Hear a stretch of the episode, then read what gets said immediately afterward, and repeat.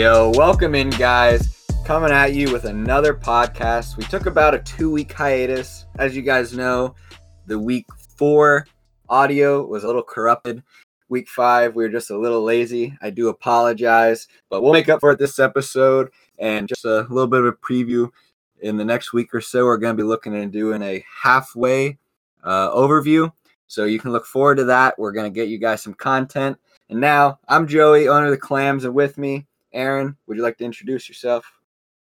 You know the uh the underperforming Paladins. You know back at it again. Well, that's a depressing way to introduce, but we'll roll with it. So we're gonna get into our uh, reviews of the Week Six matchups. Uh, there were a few matchups that most of them were divisional matchups, which is going to be very key in this playoff race. We have about eight teams or so that are really vying for playoff contention. So it's very interesting to see how the seeding is going to fluctuate throughout the season. We're going to get right into it with the Central Division leaders, the Omaha Hawks, facing off against the Chesapeake Retrievers. The Retrievers taking down the Hawks 163 and a half to 136. So, Aaron, why don't you lead us off with the Retrievers? Yeah, sure thing. Um, this was you know the the Retrievers picking up their I believe second wins on the year. Had an okay performance, scored 163 points, which I think is good for eighth this week. So he kind of got lucky that he faced the the Hawks this week. Pretty pedestrian numbers, kind of across the board. You look at Gardner Minshew only putting up 17 points um, against a not so great Detroit you know defense. Darrell Henderson you'd like to see him a little more involved. I, I really, at this point, kind of think they need to move away from Malcolm Brown more and just kind of make it a Cam Akers, Darrell Henderson backfield. But Myles Gaskin is proving to be kind of a one in a kind. Um, I can't really think of another player who's come out of such obscurity and played for a significant amount of snaps and only produced at an okay level. Um, he kind of reminds me of like Michael Carter Williams from the 76ers back in 2013. Just doing okay on a terrible team. But but hey, Hunter needs running backs and he has found an okay one, I guess. Uh, Will Fuller having a huge game against the Titans, going out there scoring 21.3 points as Deshaun Watson just lit that Tennessee secondary up in that big shootout. And then Mecole Hardman, unfortunately, did not record a stat. I do believe that he played and he just wasn't involved. It was more uh, Travis Kelce and then Demarcus Robinson. Um, a couple good catches by Byron Pringle in there as well. Kind of underwhelming performance for the Chiefs, you know, just as a whole. But overall, the skill position players did okay for the Retrievers, especially. I, I don't really know if uh, Travis Fulgham, you know, is legit or not.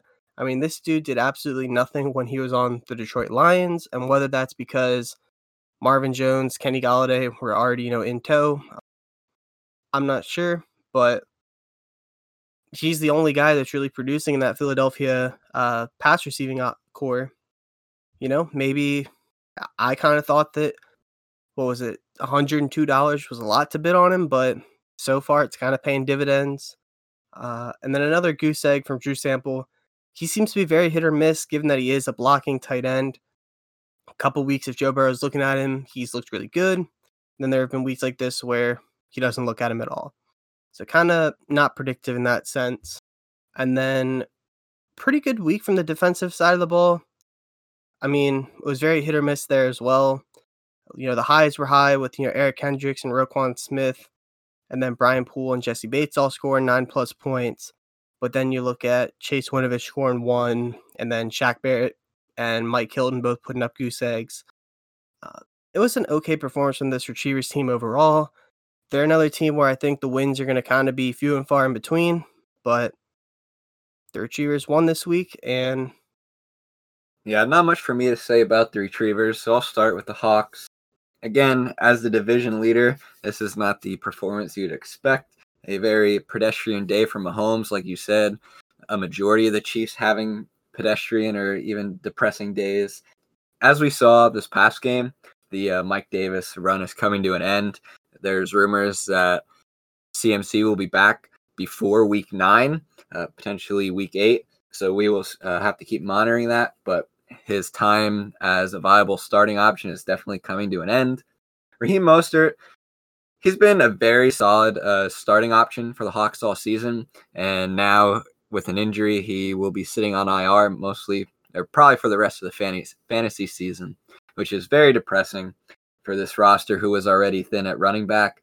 It's it's going to be really tough for this team at running back moving forward whenever CMC comes back in the next few weeks. There's a potential for James White to be the only startable option who actually hasn't lo- looked too bad, especially when Cam Newton's under center. But overall, if James White is your RB1, you're definitely in trouble. And then looking at the wide receivers, this was a very poor output overall. Um, Calvin Ridley really carrying the performance, and it was mostly due to a touchdown. He would have had 9.1 points without it, which isn't very convincing, but definitely would have been okay. But the rest of the receivers, uh, John Brown played injured, put up a goose egg. Uh, Scott Miller is being pushed back out of the offense. Uh, Tyler Johnson looked really good, so that's someone that's definitely going to eat away at his already limited role in the offense.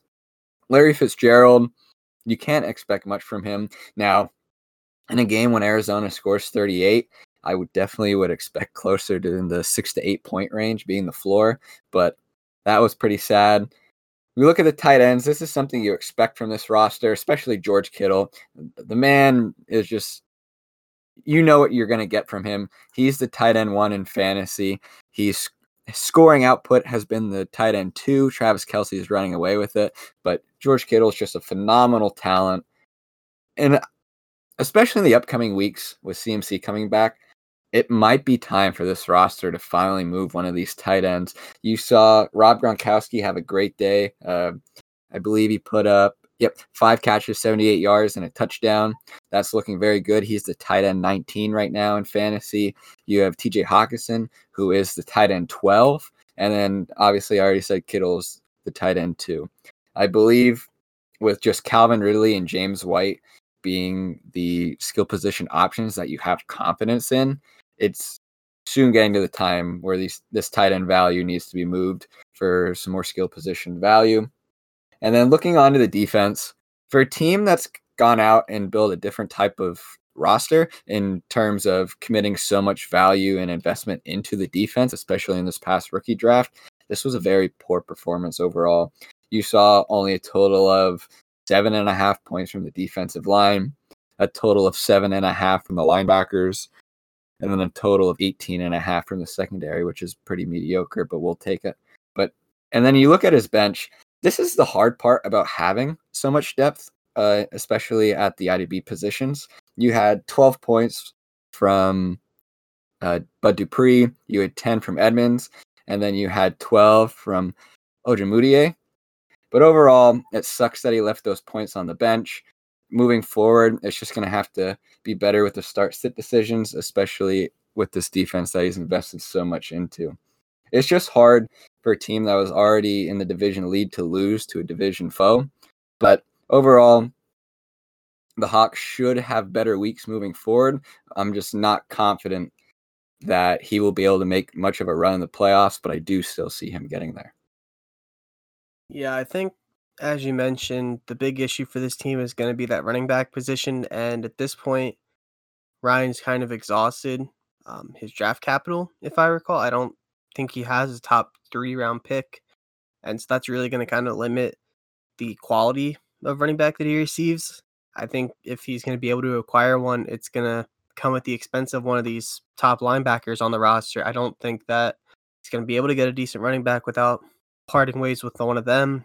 And so that's going to have to be something that Ryan has to consider because, yeah, he's definitely going to struggle to make it far in the playoffs starting uh, James White. And you know, hopefully Raheem Mostert's back healthy by then, but he's already you know, gotten two injuries this year. So James White and Gus Edwards. Um, that's pretty concerning. So I think I think Ryan's going to have to, you know, maybe look to sacrifice a little bit of that defensive depth in order to get just an okay running back option because Matt Breida has surprisingly not worked out at all.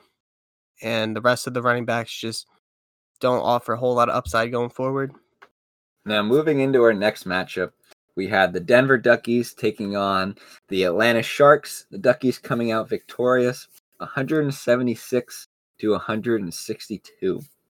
So starting right with the Duckies, we got to look at the quarterback position with the news that now Tua Tagovailoa is going to start next week for the Dolphins. For a rebuilding roster, this is great news. He's going to get in to a team that's looking pretty good. They're second in the AFC East. You always want to see the rookie quarterbacks get on to good teams, especially ones that can pr- protect the quarterback. They need time to learn. He's getting his reps early. I think it's a very good sign. And that's something that's going to open up some trade routes potentially for the Duckies moving forward. Having Jared Goff, who's the number 13 quarterback in fantasy this season, and also Drew Brees, who looks much better when Michael Thomas is healthy. So those are two pieces that he could move, at least one of them, moving forward. I don't even want to talk about the running backs this past week. They're just absolutely disgusting. This team definitely needs Kamara off a bye to uh, put up respectable numbers at running back. But right now, when you're able to think about next season as a rebuilding roster, starting Kamara and Saquon Barkley, I'm really not worried about it at all. Looking at the receivers, this is definitely the bright spot. It's hard to ignore. You had Keelan Cole put up a huge day, six catches for 143 yards, 17.3 points. Tee Higgins putting up 15.7 points himself. And then Justin Jefferson, man, having himself a day, putting up 34.1 points on nine catches, 166 yards, and two receiving touchdowns. I think this is very interesting, especially looking at Higgins and Jefferson, the two that I believe in the most. I I feel like this is very similar to what we saw with Juju with uh, Antonio Brown in Pittsburgh, where they are the young wide receiver two, and defenses just really aren't respecting them, and so they're just going to keep having field days in a lot of their matchups, which is going to be really nice for this season and potentially next season. But I'm really interested long term in seeing how these receivers work their way into the wide receiver one roles in their offense and then what their performance looks like. Again, that's going to take some time, going to have some patience. But for right now, the Duckies are just going to keep reaping the rewards of these two. Looking at tight end, it was a very mediocre day. That can be said the same for the defense. Again, another team with some high highs and some low lows. Budda Baker carrying this defense, like we've mentioned several weeks, putting up 17 points. BJ Goodson putting up 10 points. Then you had a goose egg from Kerry Hyder two points from Jaire Alexander, which you wouldn't expect. But overall, I think this team is looking in a better position now for the rebuild. Um, I do like uh, the trio in Keenan Allen, Tee Higgins, and Justin Jefferson moving forward. I still think Ke- Keenan Allen is going to be a great receiving option for the next two to three years, which is the rebuilding window. So overall, if he can find some nice wide receiver twos and potentially uh, some, be- obviously he's going to need a lot better uh, talent on defense. But I think he's in. I'm more optimistic about his turnaround for his rebuild, but it's all going to come down to this draft and this offseason and what moves he can make out of it. Yeah, Justin Jefferson uh, has officially gotten the rocket strapped on his back. I've already been seeing him in polls on Twitter, people are saying they would take Juju or they would take him over Juju. They take him over Mike Evans, take him over Amari Cooper. And uh, I don't know if I'd quite go that far, but so far, um, it's definitely paid dividends. Was that a late first round pick that Jefferson went? And it's certainly paid off so far for the Duckies. Moving along to the Sharks, they had an okay week, uh, 162.04 but it wasn't enough to get you know the win or the top six. Um, okay performance from Ryan Fitzpatrick, although that window seems to have closed now that Tua has taken over in that starting role in Miami. Running back obviously is the big weak spot on this roster. It was nice to have Philip Lindsay come back and he put up an okay 10 points. It'll be interesting now that he's healthy in conjunction with the whole Melvin Gordon DUI situation uh, how involved Philip Lindsay is in the offense going forward. J.K. Dobbins is starting to get a little concerning for me. I mean, I feel like every week the talk is that you know they need to get this guy more involved. They need to get him more involved. Yet Gus Edwards is getting more work and does more with it than J.K. Dobbins is doing. I'm pretty concerned about him in that sense. I mean, I was never the biggest fan of Dobbins to begin with, but it really is not working out so far, and hopefully you know, for Jabir's sake, he he can start to recoup some of that value that he's lost over the course of uh, this first half of the year. And then Alexander Mattison just really kind of, you know, dropped the ball. Dalvin Cook was out. Mattison was in a prime position to have a great week, and he comes away with nothing. Looking at the wide receivers for this roster, another guy who has the the rocket strapped on him is Chase Claypool. Not quite a four touchdown performance this week, but still put up a pretty good 16 points. I know that Jabir and Jason were kind of going at it in that group chat the other day, but he, he really is impressing, although I don't think he's anywhere close to, you know, top 20 in terms of value yet. Jabir definitely, you know, kind of struck gold though. Um, I don't have the draft pulled up, but I want to say that he was an early third round pick in our league, and now he's certainly tripled that value, probably even more. And then AJ Brown, I think people just forgot how good he is based on the fact that he missed several weeks to open the season. And I'm going to be completely honest when there was what seven seconds left and Ryan Tannehill was throwing, I thought he was just throwing it, you know, out of bounds to uh, you know, stop the clock, which kind of confused me because why wouldn't they just spike it? But then all of a sudden I see AJ Brown just leap up in the air and snag the ball, which completely surprised me. He's a beast. I really miss having him on my roster, but he's found a better home, I suppose. And then he started Kalif Raymond due to just not having particularly better options. Though Tyler Lockett was on bye, so you can't really blame him too much. And then at tight end, he went with the double tight end strategy and didn't get too much. Robert Tonyan had a very quiet game, and Tyler Higbee was okay. Um, interesting to note that he didn't start Evan Engram, even though he was healthy and played. Maybe Jabir is kind of cooling off on Evan Engram a little bit. I'm not sure. Maybe that's just um, you know, starting rumors that don't actually exist. But anyway, pretty solid performance all around the defensive end. The defensive line was a little weak and probably cost him the week here as Chase Young and Demarcus Lawrence only combined for four points. Um, everywhere else had pretty solid production. Uh, Micah Kiser having double digit points and Jeffrey Simmons uh, beasting on the Houston Texans O line, putting up nine points. And this was a pretty encouraging performance for the Sharks. Again, had some key players on bye. If Tyler Lockett played this week, there's a good chance he walks away with a one and one you know, week.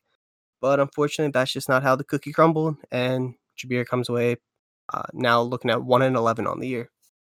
All right, moving on to our third matchup here, we had the Boston Clams versus the Pine Grove Grovers, and in what I would say is a pretty big upset, the the Clams came out on top with a score of 176 to 129. Looking at the Clams, he started Kyler Murray, which again, you know, it's very risky week on week to start Murray over Josh Allen. Uh, however, I did see that obviously Kyler Murray had a far better game this week, putting up 31 points to Josh Allen's 16. But Kyler Murray at this point, I think he's one of only two players in the league to finish in the top 12 every single week so far this year. It's just him and Travis Kelce. So it's pretty impressive that Kyler while he hasn't quite had the highs that Josh Allen has had, he's definitely been arguably the most consistent QB in the league so far. And then at running back, I think we have to talk about the fact that DeAndre Swift and Adrian Peterson split the carries, yet DeAndre Swift was leaps and bounds more effective than AP. It might be the the passing of the torch there. I mean, I've always thought Swift was I still think he was the best running back from this past draft class, but Detroit, I just didn't have confidence they would use him. But if they, you know, start to get more involved in the offense and start moving on from AP and carry on, I could definitely see DeAndre Swift coming in and being, you know, a top 12 to 15 back next year. And then middling performances from David Montgomery and Kareem Hunt, not too much to comment on there. I think it's incredibly ballsy that Joey, you started Christian Kirk after, you know, trading for him. Obviously, you've been a fan of his, you owned him earlier this offseason before you traded him to Nick for a first round pick. And you ended up reacquiring him for a first. You traded a first and you got Christian Kirk and a two. He had a really good fantasy performance, but I don't think he was incredibly involved. I think he only had what, four catches and or three catches. Uh, just had two, you know, big touchdowns, which really bolstered his fantasy performance. No discredit there. You know, maybe Kyler's going to start looking at way more after, you know, a big performance like this. I think the real concern has to be Juju Smith Schuster. What what's going on with him? You know, last year it was really easy to say that the issue is that Duck Hodges and Mason Rudolph suck at football, and that's why he wasn't the Juju of old. But Juju's been healthy this year. Diontae Johnson hasn't been. You know, you would think that would mean more opportunity for Juju, but he really has not been very good this year. I mean, outside of week one against the Giants, you're looking at eight points against Denver, a respectable 13 against Houston, and then four and one point uh, these past two weeks. I really, I'm starting to get a little concerned about him. I'm not to the point where I'm taking Claypool over him or you know any of these other rookies really, but it is concerning that he's you know just having not the best season so far, and I really do hope that it turns around for him because I do like Juju a lot. I've tried inquiring about him in the past, no avail. Big goose egg for Mike Gesicki at tight end. Um, not much that could have been done about that, especially looking at the other options on your bench. It wouldn't have really mattered. And then on the defensive side of the ball, pretty okay performances from everybody. Derek Barnett was the the low score with one point, and then Myles Garrett continued his his run at the top. I believe he's the number one defensive end in the league so far. Uh, and then obviously the big talk of uh you know the point of contention is the Devin Bush injury. That's yet another player who tears their ACL from the clams. Add him to the list of Courtland Sutton, Saquon Barkley, probably a dozen more last year. Uh, Derwin James. Uh, it's just it's just really bad, and that kind of leaves you in a bit of a pinch. I mean, you'll have Bradley Chubb and the the low upside of Jon Bostic, but definitely a big blow there. But yeah, it was an all around all right performance. I mean, 176. It was good enough to get you 2 0 for the week, but really, I think the big takeaway here was just a uh, a very poor performance from the Grovers. I agree, and just some real quick touch points uh, for the Clams. Uh, I know all season, everyone we it was mentioned on several pods. It's like, at what point do you just give up on Kyler and start Josh Allen every week? But if you look at the fantasy output from this season, overall, Josh Allen is the number two fantasy quarterback at 162.74 points. Kyler Murray's number three at 162.48. That is legitimately a difference of 0.24 points. It really is not that big of a separation. And so all season, it's kind of, for me, it's just been a guessing game uh, based on matchup. Uh, obviously, the Dallas defense is horrendous, very similar to uh, Seattle. And so I was very comfortable in that matchup. It's just something that moving forward, I'm still comfortable moving one, regardless which one it is. But at the same time, having that flexibility and being able to guess correctly is going to be very nice moving forward if I can do that. Um, you touched on Juju. I think this is going to sound really weird and it's not very analytically based, but Juju is just so atypical in terms of personality compared to so many other wide receiver ones, both current and in the past. There's just been a stereotype of wide receiver ones being divas, you know, being ball hogs. It's it's been the same for decades.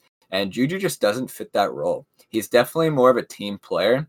And so I think personally, as the owner, I like having a guy with good character and whatnot. Like that's something that is just a little bit of an added cherry on top of a player in terms of value.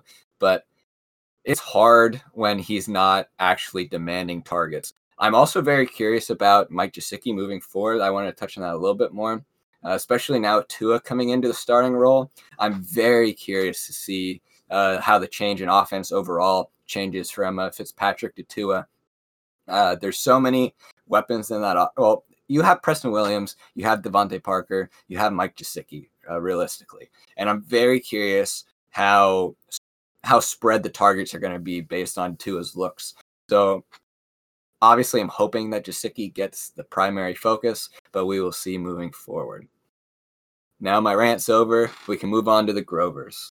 Starting right with Aaron Rodgers. Aaron Rodgers is the number 12 uh, fantasy quarterback this season, you do not expect a two point performance from Aaron Rodgers, let alone anybody that's the number 12 fantasy quarterback. This was absolutely horrid.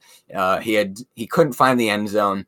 His two picks, he threw under 50% completion. He didn't hit 200 yards. It was just it was a real shitty day from this Packers offense overall. It you don't expect it. I don't this has to be his lowest performance all year. I don't see him repeating this. So I'm not going to harp on it too bad. It was just very unfortunate that it came this week. And uh, again, a very important divisional matchup. But I really want to talk about Zeke.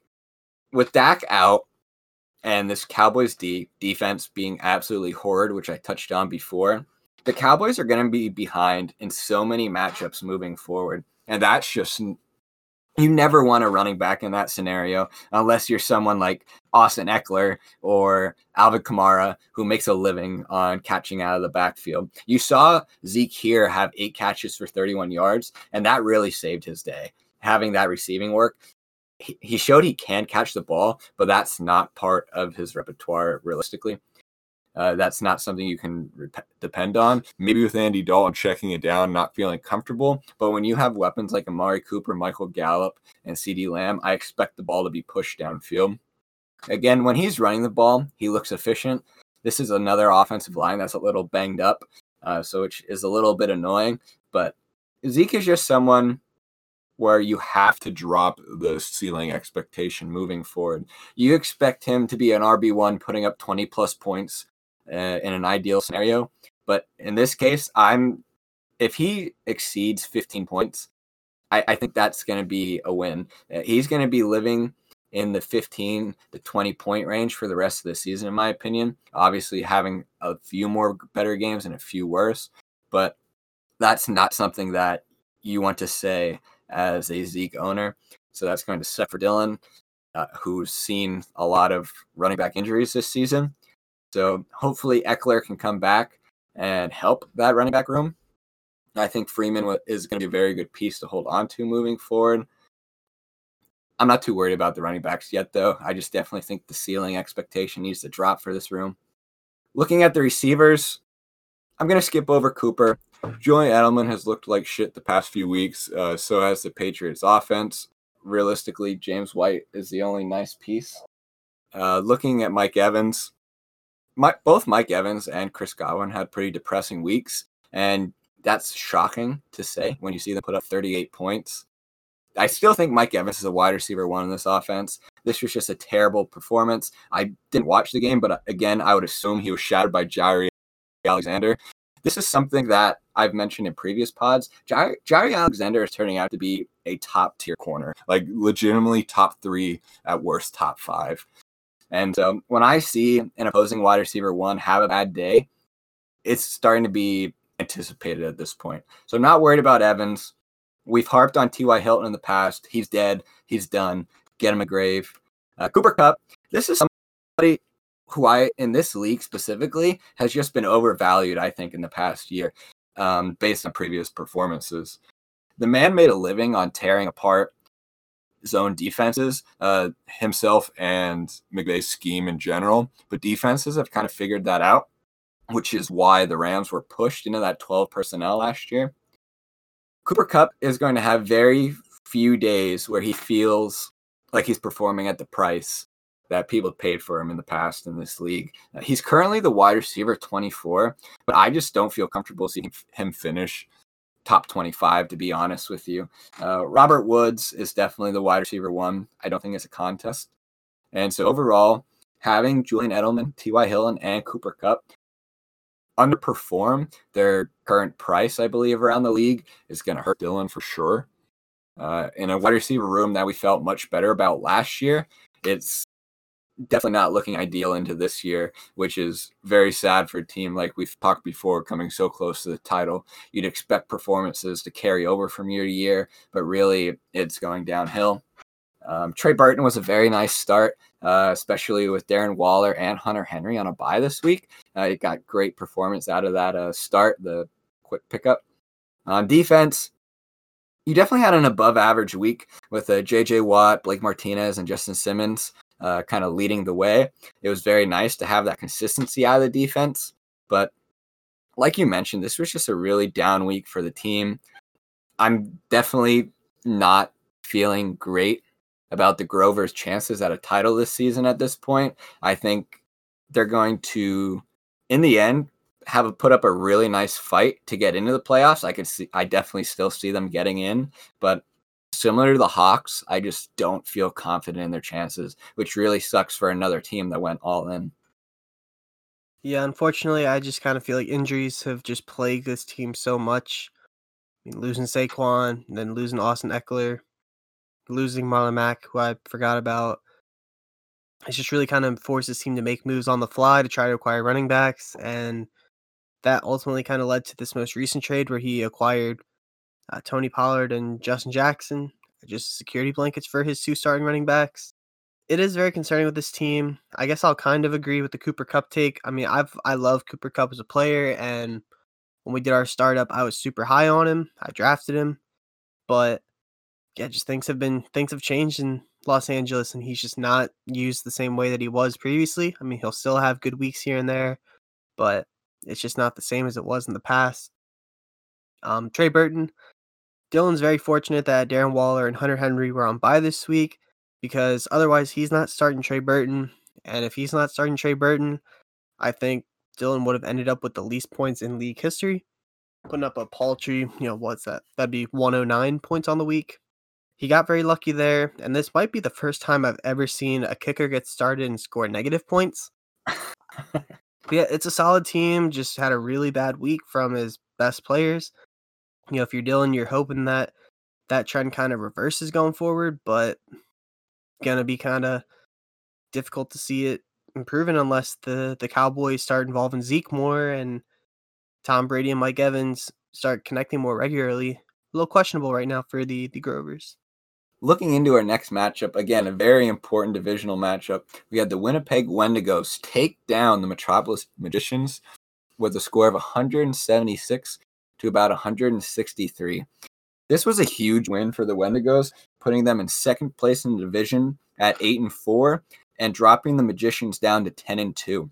This is Cole mentioned it in the group me a little bit earlier today, but the East is uh, once again looking like a very interesting division. Uh, same with the West, but obviously I'm a little biased. You have the Magicians sitting at 10 and 2, both the Wendigos and the Grovers at 8 and 4, and the Clams at 6 and 6. All four teams have scored over 1,070 points, which again, the West has also done. But I really am curious how this division is going to play out long term but getting this win could be huge and a tiebreaker moving forward for the Wendigos. You had Brian Flores put up 13 points. Great performance from the coach spot. Jimmy Garoppolo looked much better this week.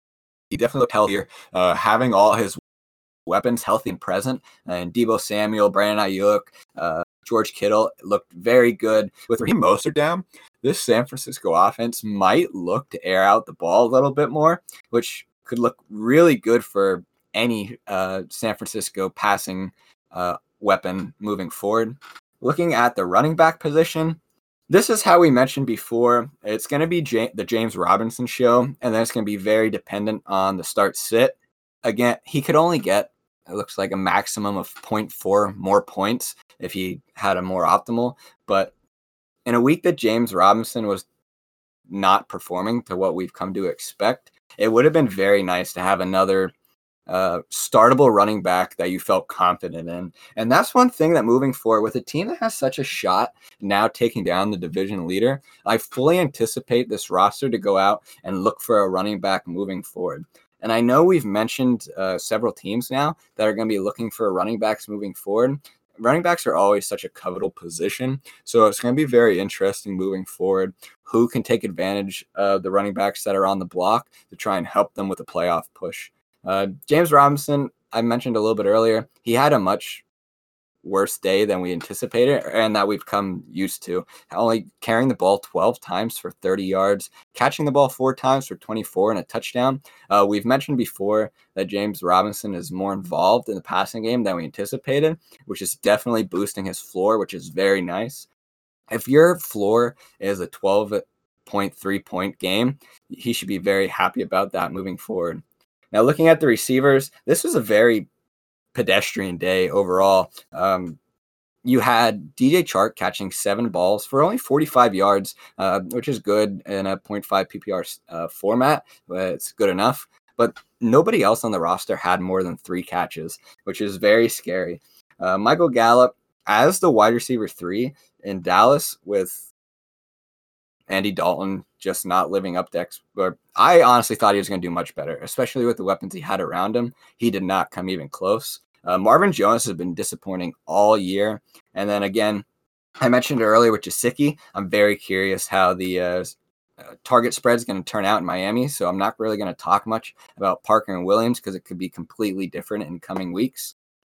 But I'm going to throw Jonnu Smith in there as well, only catching one ball for 13 yards by all receiving weapons on this team, it was a very depressing day. And the fact that he was able to get a win and put up 176 points, which is very respectable, he should be very happy about that. And he's going to be very happy about his defense. This is something that we've mentioned in previous weeks that having defenses that put up high ceiling points is such a nice difference maker in a week where everybody else did mediocre to poor. In this entire matchup from both teams, having your defensive side of the ball put up these key points is so nice. Um, and even the kicker putting up 11. You had Bullock put 11, you had Ogbah put up 12. Uh, Schobert 12 and a half, and everybody else. I think the lowest score on his defense was six and a half points from Tracy Walker in the secondary. That's phenomenal to have six and a half points as your low and, and 12.5 as your high. That just shows how consistent it was across the board. So this should be uh, a very good feeling for Nick to get this win, and he should really hope for this consistency to continue. Just taking a look, a quick look on the bench because I wanted to mention this was very interesting. I talked about his start sit decision with his running backs, but now that he has seven, it looks like, potentially eight startable wide receivers. It's going to be important with the start sit in that position as well. And this week, he decided to sit AJ Green and Deebo Samuel, who combined, let's see, they scored 28.6 combined, and the five receivers he started scored 26.9. So leaving those two on the bench definitely hurt. He got lucky that the Magicians had an off week with uh, Chris Carson on bye, Dalvin Cook not playing, Josh Jacobs on bye. This was a great week, great week to run into the Magicians, and Nick was just able to take advantage of it. Moving forward, uh, obviously, you're going to talk about the Magicians next, but I'm really not concerned about them. I still think they're the league favorite. Uh, they're definitely the division favorite, and I think Nick potentially just got the luck of the draw in terms of scheduling this week.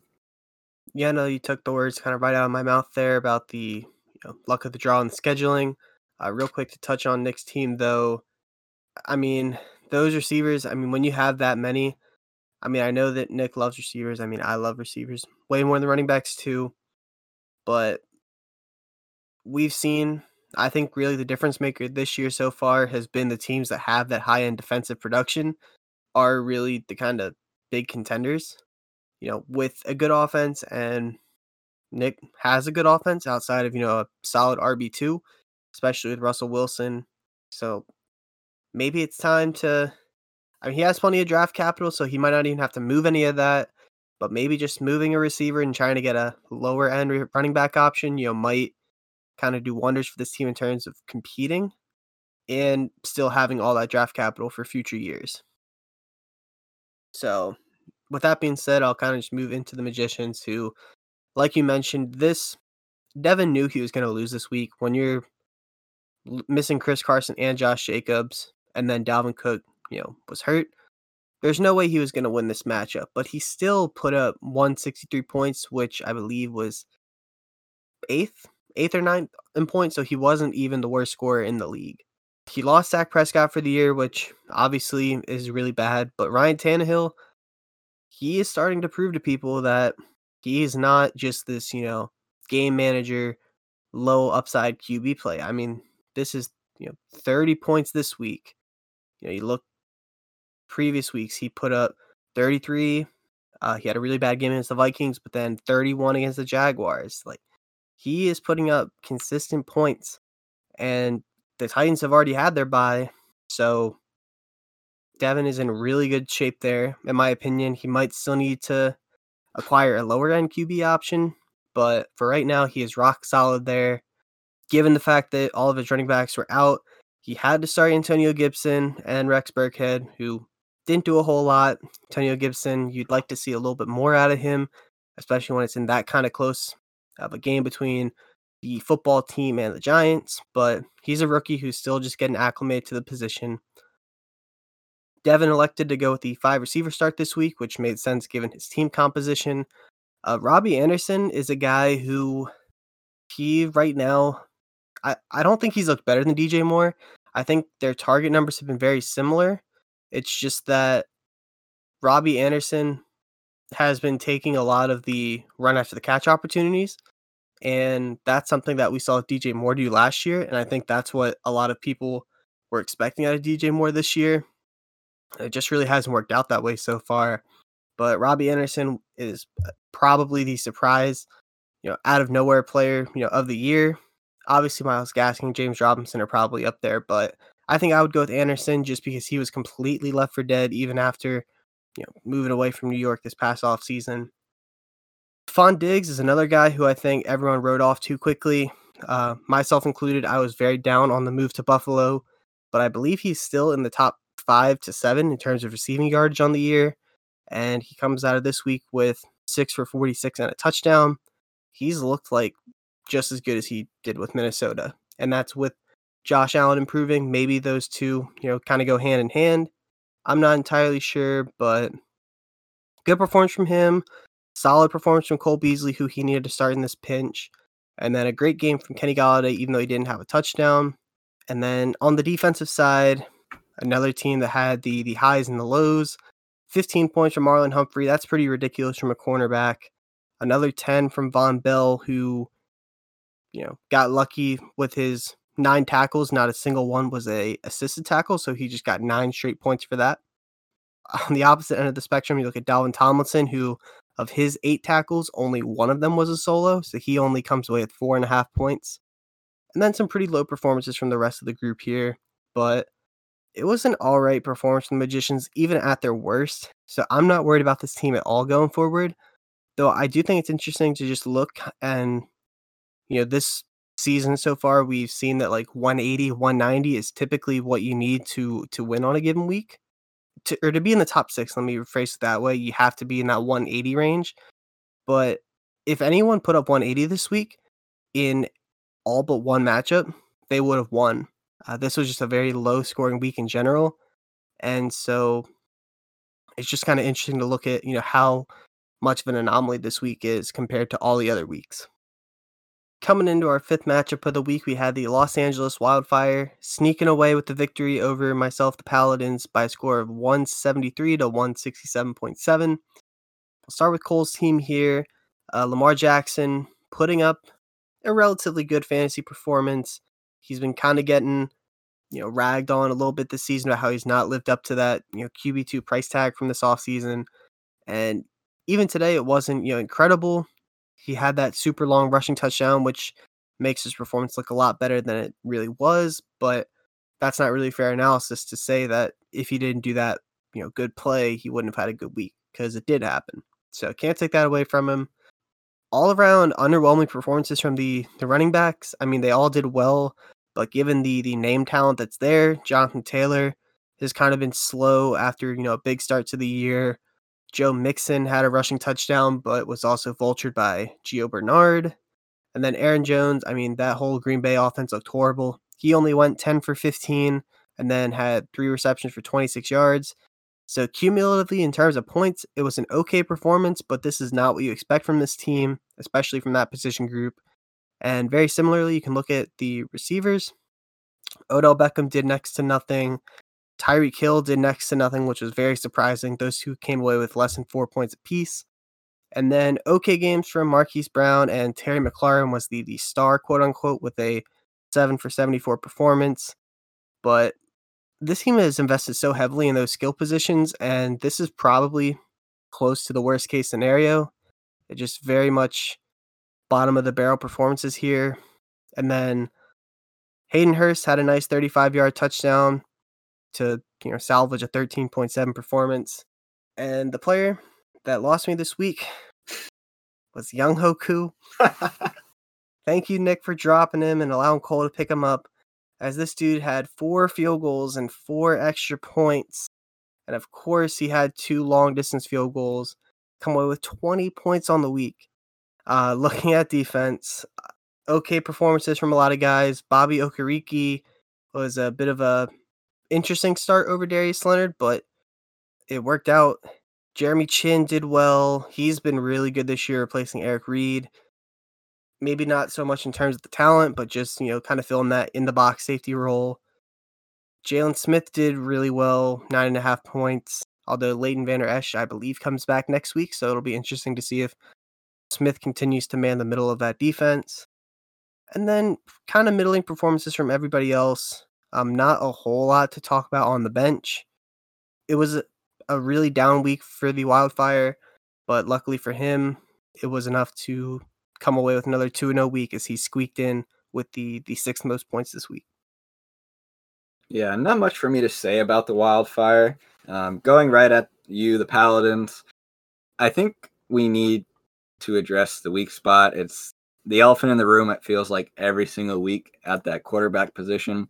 And this is something as an owner, I feel like you're struggling with uh, as a concept. In a one quarterback league, everybody knows that quarterbacks aren't as important, especially when compared to super flex leagues or two QB leagues, which makes common sense. But even so, uh, your number one quarterback I have written down is the quarterback 23, and that's Matt Stafford. So, just for uh, numbers perspective, so everybody can kind of get a grasp on this, Matt Stafford has scored 89.5 points. The next, the highest reasonable, I'm going to go as to number five, uh, which would be Dak Prescott, has scored 138.5. That's that's a huge difference, especially when we've only played six weeks so far. And even we can talk uh, the number four quarterback is Russell Wilson, scoring 161. That's a little out of reach in terms of comparison. But looking at Dak, that's an extra nearly 50 points on top of what you could have. And it's, I know that it's hard to invest into a position that doesn't seem as important. But from my analytical standpoint, I believe it's to if you really want to compete for a title, it's time to bite the bullet and lose on value in a deal, uh, moving one of your uh, skill position players to get that high end quarterback talent. That is the last piece of the puzzle for this roster. You're sitting at five and seven, I believe, uh, based on the standings you shared today. And th- this is not a five and seven roster. And I understand that Michael Thomas, uh, Miles Sanders, Nick Chubb have been injured, have missed games, will miss several games. But this is still a team that has put up uh, upper end uh, point totals. And in close matchups, you're just not getting that extra punch that you need. Uh, you're you're seeing across the league um, a lot of teams. The quarterback uh, performance that teams have come to expect is really 23 points, 24 points and higher, and you're getting about 18 to 20 on a good week. And that's really where the difference is coming from. Um, I know that was a little harsh, so I'm going to cut that short. Uh, we'll move next on to the running backs. Having starting only two running backs this week, it was still a very good week. Uh, Miles Sanders uh, he looked good when he got the ball. Uh, again, he only touched it nine times because of an injury. He will be out from what I'm hearing on Thursday night, which is definitely going to suck for you with already having Nick Chubb on IR. But I think the bigger touch point is going to be CEH, uh, especially with the Bell trade to uh, Kansas City. There's I've talked to a lot of people about this, and I think you personally were the biggest anti Le'Veon Bell perspective. You mentioned that after his year off, he just hasn't looked the same in conversations we've had privately. I'm very impressed on your take in terms of not being worried as a CEH owner. I feel like a lot of people have. And I know that uh, having Bell go to Kansas City kind of uh, changed his untouchable status to available for trade, which is reactionary, which is reasonable. But I think CH put that to rest. Uh, now, again, that could just be because Bell hasn't had time to learn the playbook, which a lot of people are going to use as a, a conversation point. But CH has looked good all year. And we've mentioned before, this is his ceiling, and he hasn't even scored touchdowns. There's been so many weeks when he's gotten so so much volume and he's been efficient with it and just hasn't found the end zone. So when he does start to find the end zone, because touchdowns are inevitable for good players, I think his value is going to skyrocket.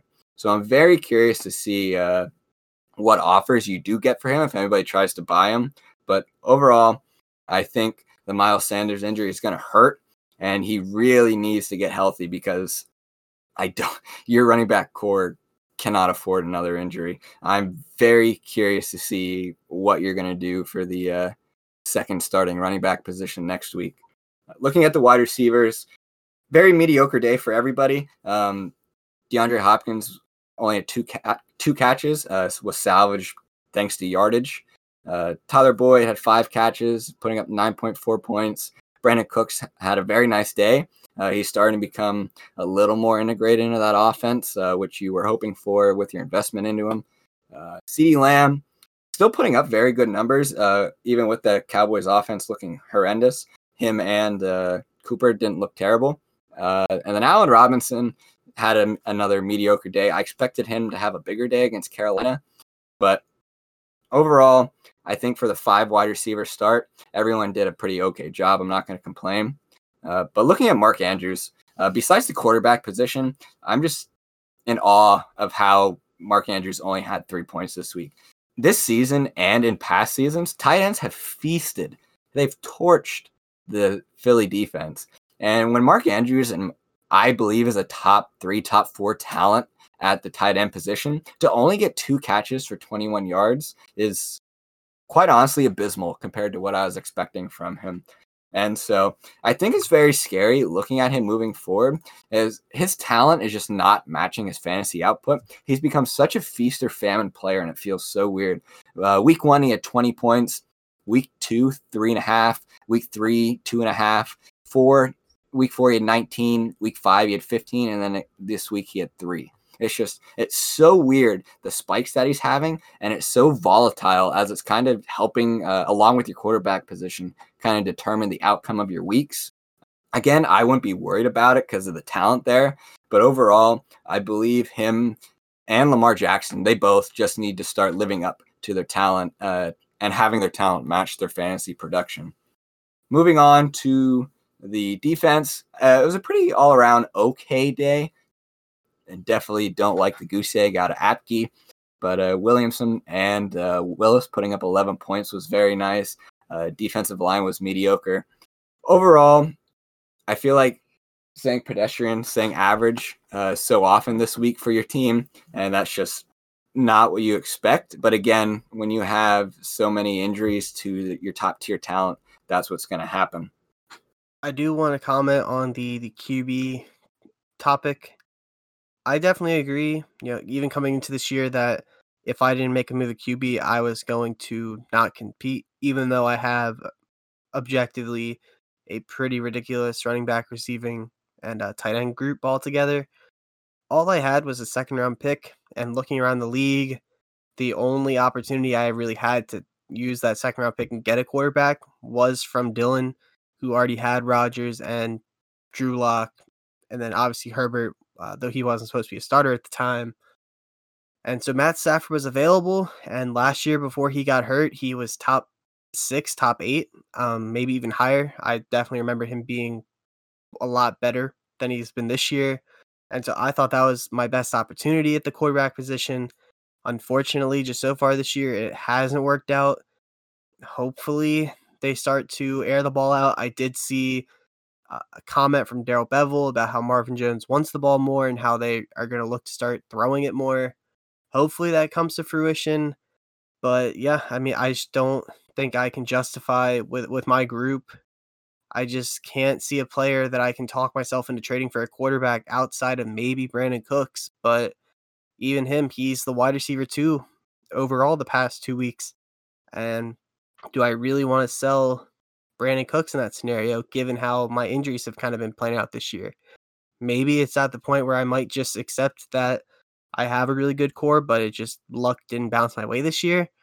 I'm still gonna you know try to compete. I'm gonna try and see if I can do something, but I just am not willing to take that hit for uh, a short term.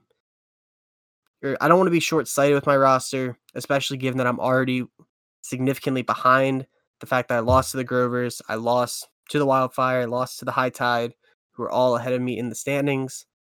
I just want to make sure I'm going at things, you know, long term in mind because this is Dynasty. It's not one year, and there are already several elite teams that are, you know, standing in the way. So, all right. And we've spoken about how this was kind of a down week in scoring. Well, there was one matchup that, you know, took that and laughed at it as the Skaro Spiders and Honolulu High Tide combined for 455 points between the pair. The Spiders coming away with a 246.1 to 207.64 victory. As Jason mentioned in the group chat, if he had made some different start sits start sit decisions, this would have been the highest scoring performance in league history. You still can't complain when you score 246 points. Deshaun Watson, I mentioned how he was lighting it up. Maybe now that Bill O'Brien is gone, this team can start to air it out more. They have really good receiving options, you know, when they're all healthy. You know, Brandin Cooks, I'm a big fan of. Will Fuller, for better or worse, has played very, very well when healthy. And then Randall Cobb, I think, is still underrated at this point. So 36 points from him was very nice to see. Um, Derrick Henry, I'm not going to talk about him.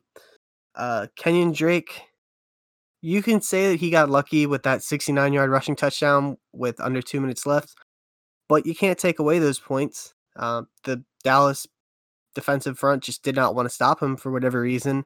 And so he comes away with a 28 point performance when a lot of people were writing him off uh, for dead. Obviously, he had Adrian Peterson on the bench, who, if he had subbed him in for Mark Ingram, who again has just looked awful this year.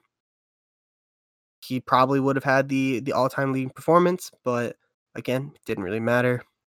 Looking at receiver, he only started three, and they all went for double digit points. Julio Jones, you know, he's back healthy. People were saying how he's old, and Calvin Ridley's, you know, the current number one receiver there. Julio Jones kind of showed them up this week, going for eight for 137. And then Adam Thielen had a quiet game, but he did have a receiving touchdown to, you know, make the most of it. Um, same thing with Robert Woods. Zach Ertz, he's going to be out for several weeks, and to be honest, even when he's been playing this year, he's not looked good at all, which does not make sense given how bad the receiving core currently is in Philadelphia and how, you know, involved Ertz has been historically. So it really just does not make sense why he has not performed this year very concerned about the tight end position. Although Jimmy Graham is a Nick Foles has been targeting him, so it's very low floor kind of option or low ceiling, high floor kind of deal. And then on the defensive side, uh, again, if you're scoring 250 points, your defense has to blow up. Calais Campbell had three sacks to come away with 17.5 on the week. DeForest Buckner had nine and a half. John Johnson had nine points. Danny Trevathan had eight. Jayon Brown had eight. And again, there's just so much performance, uh, you know, such a high level performance from everybody on this team. And that's including having Brandon Graham on the bench with 13 and a half and Logan Ryan with 13 on the bench.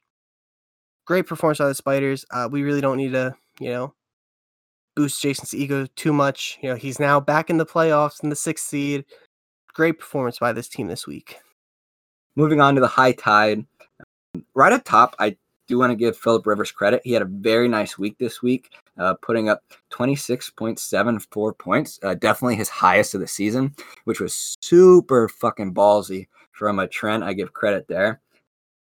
I know it's hindsight, but starting him over Matt Ryan against the horrid uh, Minnesota Vikings defense took a lot of balls, and I wouldn't have done it, but it wouldn't have made a difference in this matchup. Uh, again, with Carson Wentz, uh, he looked good. Uh, he threw a lot of deep balls. Uh, two of them were dropped. He could have had an even better day, but really, he just had a really uh, nice fourth quarter that kind of saved his fantasy day. So moving forward, I expect Wentz and Rivers kind of to drop back to earth. Matt Ryan to continue being the startable option. for this uh, for this team. Looking at the running backs, uh, this was a very nice week overall from the running backs. Conner putting up nearly 17, David Johnson 13 and a half, uh, Ronald Jones looking phenomenal, putting up 25. Uh, Devil, Devin Singletary kind of looking like trash, uh, quite honestly.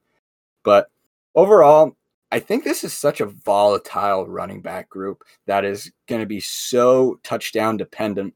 Uh, James Conner's looked good. He's had over 100 yards in three out of his five games, but we all know the injury concerns there. Um, it, it's hard to put confidence behind James Conner just because of the injuries, but when he is in there, this is kind of what we're expecting at this point. David Johnson has slowly kind of lost efficiency throughout this season.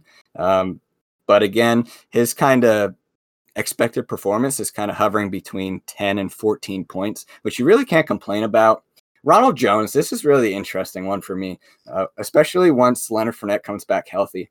With Fournette out and Ronald Jones getting the volume of the work, he's looked really good, really efficient. He's shown in several games that he could catch the ball out of the backfield, which Brady always values. I'm just, I'm really curious to see how the uh, carries are going to be split between the two. Obviously, the Buccaneers wouldn't invest into Fournette if they didn't believe in him, but at this rate, it's so hard to uh, sit Ronald Jones on specific plays. So moving forward, we're going to see how that gets spread out. I know you're not a Ronald Jones believer, but at some point, he's going to win you over. We're, nope. we're you're going to watch. I wouldn't be a good fantasy player if I uh, changed my mind on a player. So I have to, you know, put my boots in the mud, you know, cover them with uh, maybe some cement, you know, just force myself to not be able to move. All right, quick, uh, quick, t- quick tangent. What's your thoughts on DK Metcalf right now? I think he's getting overvalued. Um, for those of you that don't really keep up with Dynasty, you know, like ADP and rankings on Twitter, uh, he's currently uh, like almost the consensus number one overall receiver over guys like Michael Thomas, Tyreek Hill, Davante Adams, um, and I guess I'll also mention that CeeDee Lamb is now considered uh, the number two. Um, I, I think in general, dynasty players on Twitter are getting way too youth centric. Um, and this is definitely going to be a tangent, but just I, I think that people just overvalue having a player for you know X amount of years, even though a lot of us like to make trades, and so these players aren't necessarily going to be in our teams for you know a decade plus. Like he's been great, DK Metcalf. I mean, I was not a fan of him but he's played really well.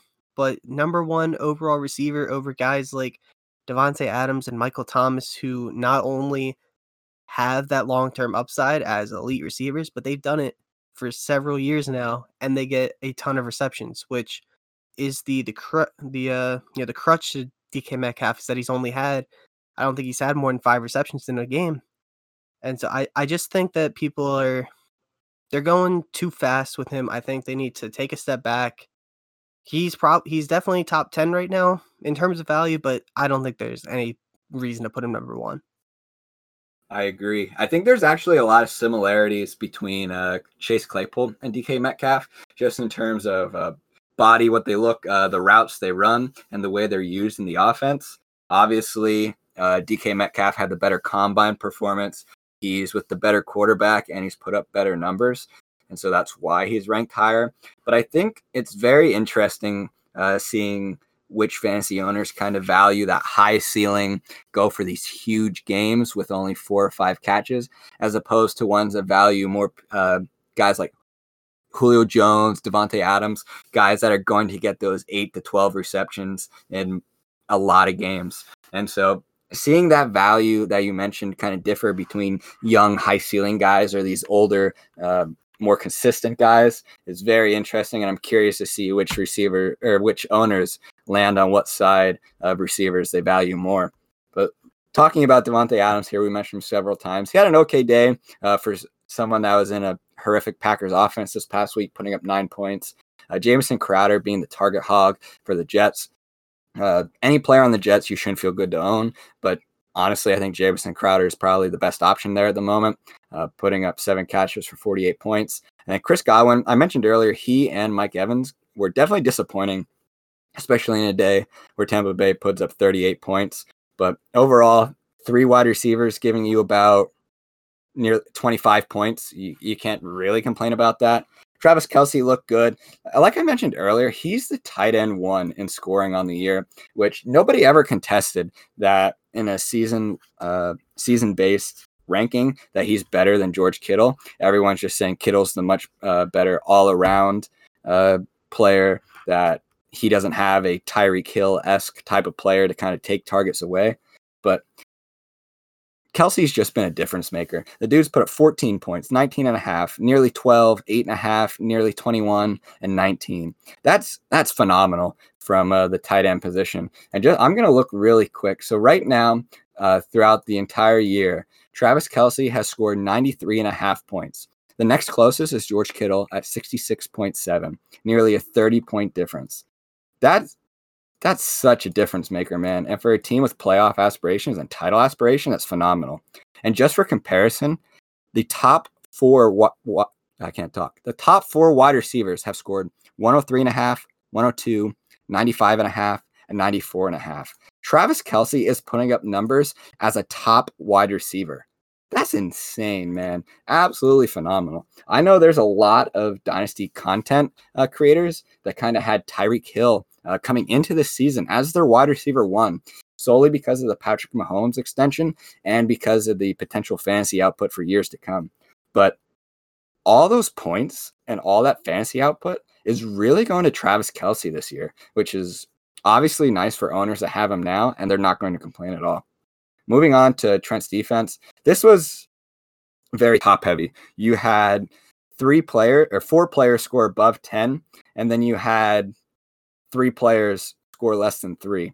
You had uh, Lavonte David, 13 and a half, Devin White, 15 and a half, Jamel Dean, 11 and a half, and Jordan Poyer, 10 and a half. Those are just some carry performances, quite frankly, uh, that overshadowed the Sheldon Richardson two and a half, the Carlos Dunlap one, and the Everson Griffen 0.5. But overall, it sucks when you put up nearly 208 points and get a loss. This is a very nice output for the high tide, especially having that number four fantasy receiver, DK Metcalf, on the bench.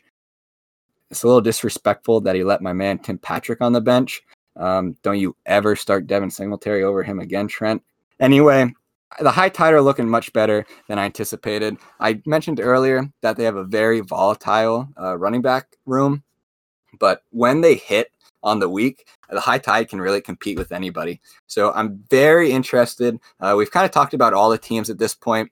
So right now, just to kind of have a little bit of a recap and a relapse, I think the true contenders so far for the title have got to be the high tide, the magicians, the wildfire, and I still have you in fourth just because I do think if you squeak into the playoffs and your players get healthy, you can compete with the other three as well. So I definitely think there's a true four that are really viable for the uh, for the championship. I was wondering if I can get some of your comments on that. Yeah, no, I I definitely think. I mean, given that the injuries that I've sustained aren't necessarily long term or you know season long, I still have a chance. But right now, I would definitely you know bet against my team if you know if I was looking at the field of the magicians, the wildfire, I think are the clear one two. Uh, then I probably put the high tide up there, and then if the the Wendigos do make a move for running back, I could see them kind of being in that next group, and then obviously the Grovers have the talent, but right now things just aren't clicking. I would I'd still probably keep the Grovers up there, um, but I think it's probably those five Jason, outside of this one huge week, has kind of been not the best this year. So I don't want to, but I, I think at this point it's pretty safe to say that you know R- Ryan is in the playoffs, and he has Pat Mahomes and George Kittle. So complete you know dark horse there.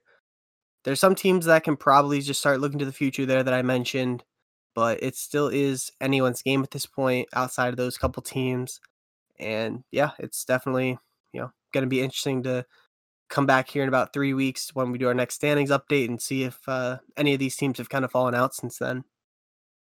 Yeah, so like I mentioned at the beginning of the podcast, uh, coming up in the next week or so, I'm going to be talking Aaron into doing a halfway recap.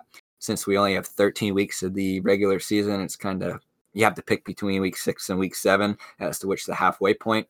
But uh, I'm curious if anyone wants to kind of jump on, we're going to go through each team and kind of just talk about the past performance for the team as a whole, uh, a little bit of an expectation. And then as an owner, if you want to jump on and just give a little bit of comments about your team, how you feel about them, and what you expect moving forward, just reach out to Aaron or I. Uh, so that way we can kind of get a feel for how many people want to be on so we know if we need to split into two episodes or not. But that's the outlook for moving forward. Uh, anything else, Aaron? Uh, nope, not for me. Alrighty, well, you heard it here, guys. Uh, again, sorry for not having an episode the past two weeks. Uh, a little bit our fault, a little bit not, but we're back at you with some content, and hopefully, we'll keep this consistent moving forward. So, thanks for listening, and later, nerds. Peace out.